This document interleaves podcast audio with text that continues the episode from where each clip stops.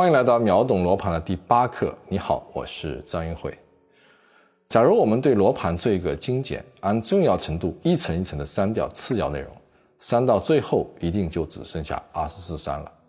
这节课我们讲罗盘中最核心的一层——地盘正针二十四山。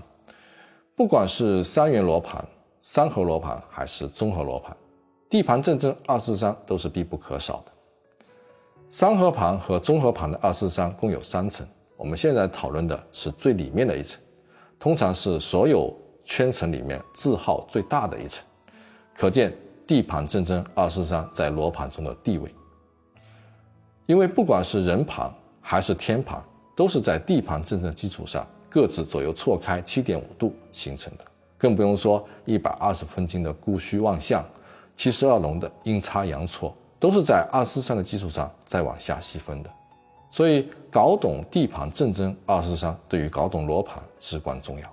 一卦统三山，说的就是一个四十五度的八卦，再分成三等份，每份十五度，共二十四份，这就是二四三。天干地支八卦组合成了二四三中的每一山的代号，因此二四三也就有了阴阳和五行的区分。地盘二四三的基本功能就是用来隔龙立象分工，也可以用来消杀纳水。这几乎是所有风水门派中最为常规的操作。龙商象水组合的基本原则是要遵守二四三的静阴静阳法则，阳龙立阳象，阴龙立阴象，否则就是阴差阳错。然后再配合天盘奋针二四三，考虑纳水，阳龙阳象纳阳水。阴龙阴象纳阴水。我们先看看二四三是怎么构成的。八天干加十二地支再加四维卦组成了二四三。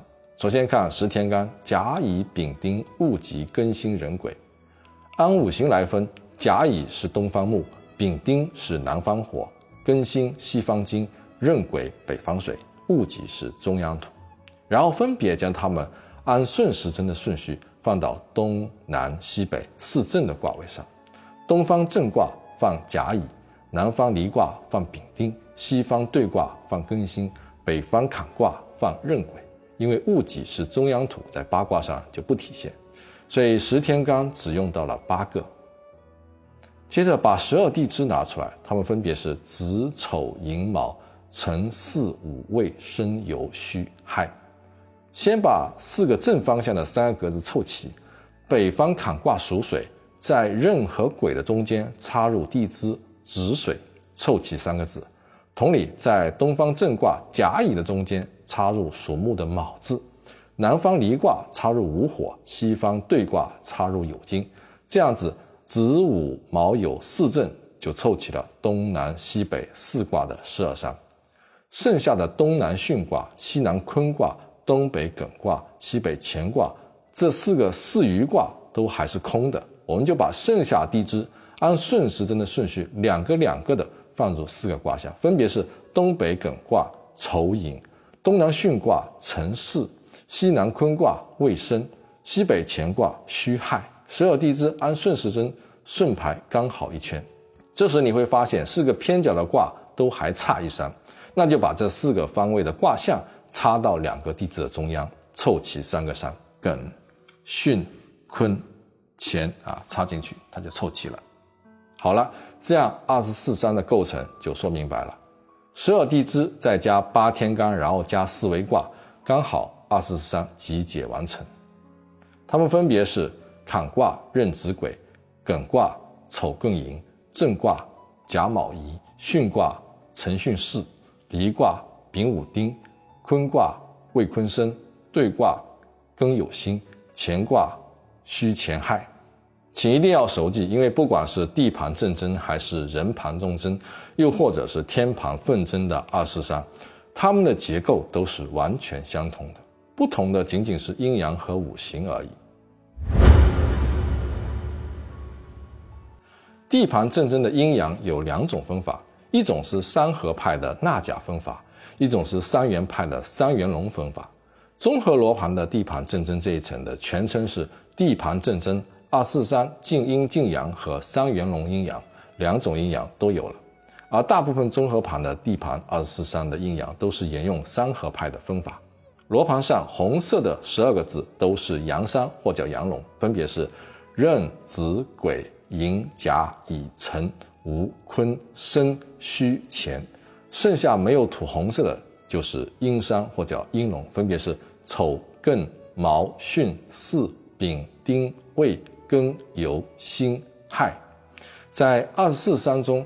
通常以阴龙为贵。后面我们讲三吉六秀的时候，你会发现天星八贵全是阴龙。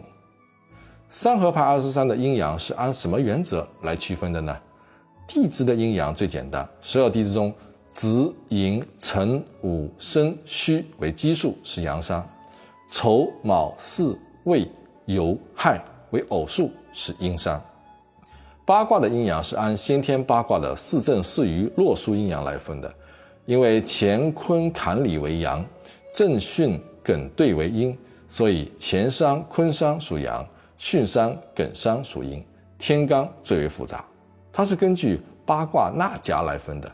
乾坤分别纳甲乙，艮兑分别纳丙丁，震巽分别纳庚辛，离坎分别纳壬癸。乾坤坎离为阳卦，所以所纳的甲乙壬癸就是阳山。反之，艮兑震巽是阴卦，其所纳的丙丁庚辛也是阴山。我们看一下盘面，刚好是这个规律。在后面判断金阴金阳的时候呢，直接按颜色来操作就可以了，省去大量的记忆时间。地盘二十三的五行是按正五行来的，所谓正五行或叫正体五行，就是延续天干地支八卦原本的五行。亥子壬癸属水，辰戌丑未。艮坤属土，甲乙寅卯巽属木，丙丁巳午属火。下面再具体讲一下地盘二四三怎么用于格龙立项和分工。先来看格龙，格龙在阴宅中用的比较多，就通过罗盘来测量龙脉的走向，分辨来龙是从哪个方位来的，是阴龙还是阳龙。关于寻龙点穴整个流程，我在。张运会极简风水入门课程中已经有过讲解，来龙过峡等概念也都有过详细的介绍啊，你可以参考以前的课程。首先，你要从龙穴往后找到最后一节龙脉的过峡处，然后把罗盘的鱼线对准前方父母山的山峰最高处，再拨动罗盘调整角度，看红线压在二四山的哪个山上，比如说刚好压在了东南的巽山上。那么与巽山相对应的后方前山就是我们的来龙方向，所以这个来龙就是前山来龙。因为前山红色属阳，所以这是一条阳龙。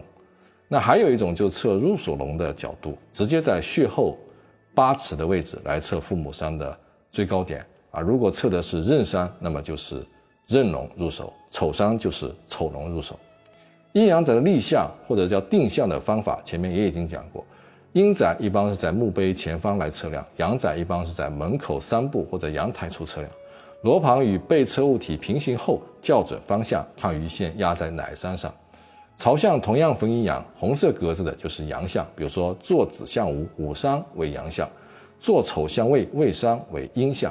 我们再来讲一下二四三的分工方法。那最常见的就是分成八个宫位，也就是四十五度一个卦象就是一个宫位。这个很简单，没什么可说的。另外也有分成东西南北四个宫位的，四个方向虽然看起来很粗糙，但是在择日的时候就会用到。四方分法以四余卦乾坤艮巽为分界线，分成四大块，从巽山的一半到坤山的一半都是南方，坤山的一半到乾山的一半都是西方，乾山的一半到艮山的一半都是北方。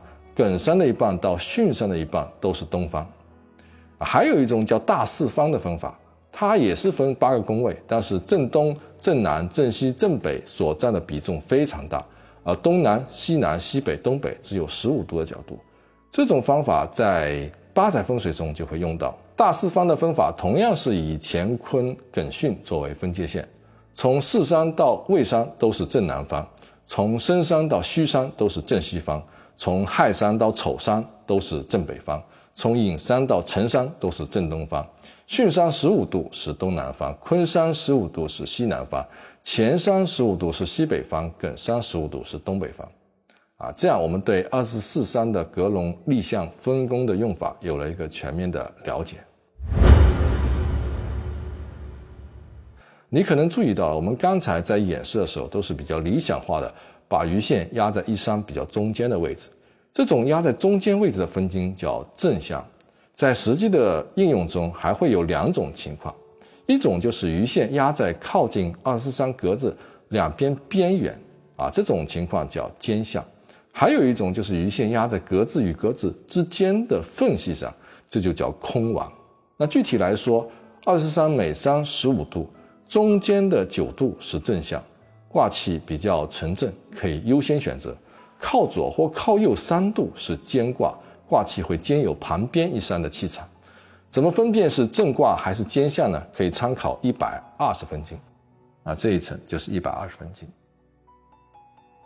因为一百二十分经是一山分成五份，所以每格呢刚好是三度。所以鱼线如果压到每山靠近左边的这一个分经上啊，这个甲午分经上，那么这个就属于尖向了。同样，我们到这一边来啊，靠近这个分经了，那也叫这个尖向。中间这三个分经啊，这刚好九度啊。三九三中间九度，这个都叫正向。比如说五字偏左，在左边三度的范围就是尖向，因为靠近丙，所以叫五尖丙。相反，鱼线靠近五字右边的三度叫五尖丁。啊，实际上并不是随便两山都可以相间的，尖向也要遵守静阴静阳的原则。具体原则我们等一下再讲。线度落空亡是比较特殊的。空亡就是鱼线落在山与山的分界线上，因为左右都不挨，所以就没有气脉。亡也可以读作无，空亡可以读作空无。空无就是没有气脉，属于大凶格局。鱼线落在二十四山的分界上叫小空亡，啊，这样子。这个二十三的分界线，这个分界线啊，都叫小空王。鱼线落在八卦的分界线上叫大空王，啊，这个就是。八卦的分界线了啊，这是离卦，这是坤卦啊，它叫大空王。这坤卦与兑卦的分界线也是大空王。你看，这是一个卦的分界线啊，这个呢是山与山的分界线。通常意义上，格龙立向的线度落在空亡线上都是不可取的。最后讲一下阳宫金阴进阳格龙立向法则。金阴进阳是夫妻正配。有收伤出煞的功能，金阴进阳主要体现在两个方面：第一，龙山向水的关系要符合金阴进阳；第二，兼向也要符合金阴进阳。来龙与朝向之间必须是金阴进阳的关系。来龙是阳山，朝向也必须是阳山；来龙是阴山，朝向也必须是阴山，否则阴阳驳杂为不吉。朝向与来水也必须符合静阴静阳的原则。朝向是阳山，来水方也必须是阳山；去水方可以是阴山。朝向是阴山，来水方必须是阴山；去水方可以是阳山。注意，此处纳水用的是天旁逢针的二四三。举个例子来说，前山来龙而选择立丁向，前属阳，丁属阴，阳龙立阴向，阴阳驳杂，不符合静阴静阳原则。如果亥山来龙选择立丁向，亥属阴，丁也属阴，阴龙立阴象就符合静阴静阳原则。又比如前山来龙立丁象，阴阳驳杂，该怎么处理呢？由于来龙不可改变，就只能改变立象来配合了。改丁象为午象，就符合静阴静阳了。然后格龙立相能符合纳甲规则的就更好。乾纳甲，坤纳乙，坎纳癸申子辰，狄纳壬寅午戌，巽纳辛。艮纳丙，震纳庚亥卯未，兑纳丁巳酉丑。比如说乾隆立甲象，坤隆立乙象，艮龙立丙象，都是最好的。不管是格龙还是立象，出现两山兼相时，两山之间也必须符合静阴静阳原则。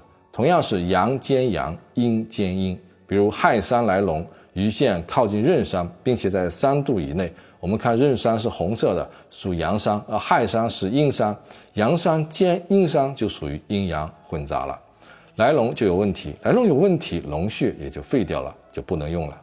同样是亥山来龙，能不能向右兼前山呢？亥山属阴，前山属阳，依然是不能兼。那么什么情况可以兼向呢？阴阳相同的两山可以兼向，比如前山可以兼虚山，虚山也可以兼前山，因为它们的阴阳相同。又比如午山既不可以与丙山相兼，也不可以与丁山相兼，因为它们的阴阳都不相同。立相也是同样的道理，比如坐星向乙，乙相可以兼辰相，但是不能兼卯相。使用时看罗盘的颜色就可以了。大体上相邻的两山且颜色相同就可以兼相，颜色不同不能兼相。其中比较特殊的是巽山和酉山两边都不可以相兼，只能立正向或者是当亲过脉。以上就是对地盘二四三的介绍。你要搞清楚二四三的构成以及阴阳的区分，并在此基础上理解二四三格龙立象、静阴静阳的基本原则。这节课讲的主要是二四三三合派的用法，下节课我们讲二四三在三元派中的用法。我们下节课再见。